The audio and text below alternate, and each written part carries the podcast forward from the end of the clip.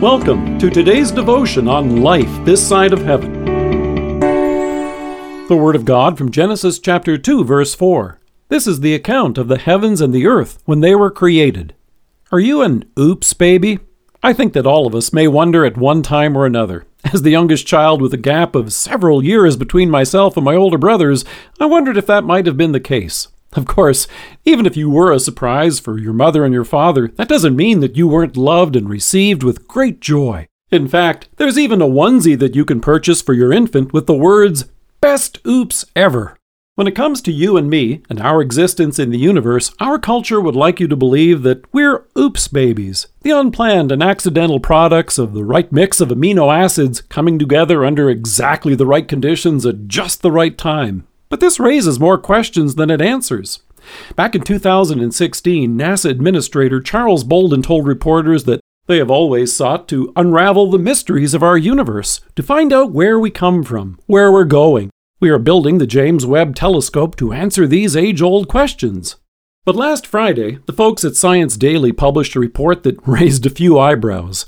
They noted that in a recent study, an international team of astrophysicists have discovered Six potential galaxies that emerged so early in the universe's history and are so massive that they should not be possible under current cosmological theory. In other words, hmm, back to the drawing board. Here in Genesis, Moses recorded, by inspiration of God, how you and I and everything came into being. And in summary, he says, This is the account of the heavens and the earth when they were created. Today, many Christians have mistakenly wondered if this announcement is really necessary. But it really is. And here's why. You may be under the mistaken impression that you're an insignificant speck in the universe. A few years ago, Smithsonian Magazine had an article with the title, Will We Recognize Extraterrestrial Life When We See It? That's a useful question to ask, since as a culture we seem to have a hard time recognizing the presence of life here on Earth in a mother's womb. And while the newspapers were excited last fall by the discovery of sulfur dioxide molecules on an exoplanet orbiting a star 700 light years away as an indicator of the possibility of life, it seems easy to overlook the miracle of life here in our midst. In Psalm 139, David marveled before God and said, You created my inmost being. You knit me together in my mother's womb. You're not a cosmic accident of random amino acids mixed together, and you're by no means an oops baby. God knew you before you were born. You were made by Him and are loved by Him. In fact, not only were you made by Him, the Father also sent His Son to redeem you, dying on the cross to take your sins away. He has risen to bring you eternal life and forgiveness. And the Holy Spirit has called you to faith by the gospel, that you may know him, and this incredible salvation he has prepared for you before the foundation of the world itself. Far from an insignificant speck in the universe, David goes on to note in that same psalm, O Lord, you have searched me, and you know me.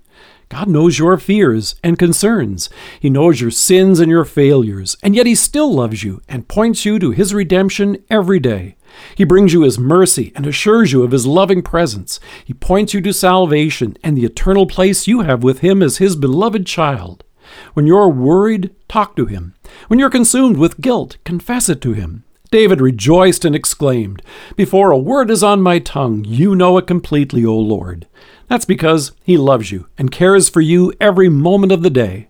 You and I don't have to look far to discover the life we have in Him. In Scripture, God has recorded it for us that we might never lose sight of it, our life with Him now and forever in heaven. No, you're no cosmic accident, no oops baby. You can be sure of it. You are a much beloved child of God. Let us pray.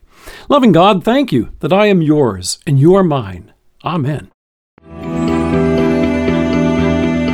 Thank you for joining us if you are listening to us by podcast or on Alexa, we invite you to browse the resources that are available on our site at lifethissideofheaven.org. God bless you and have a great day.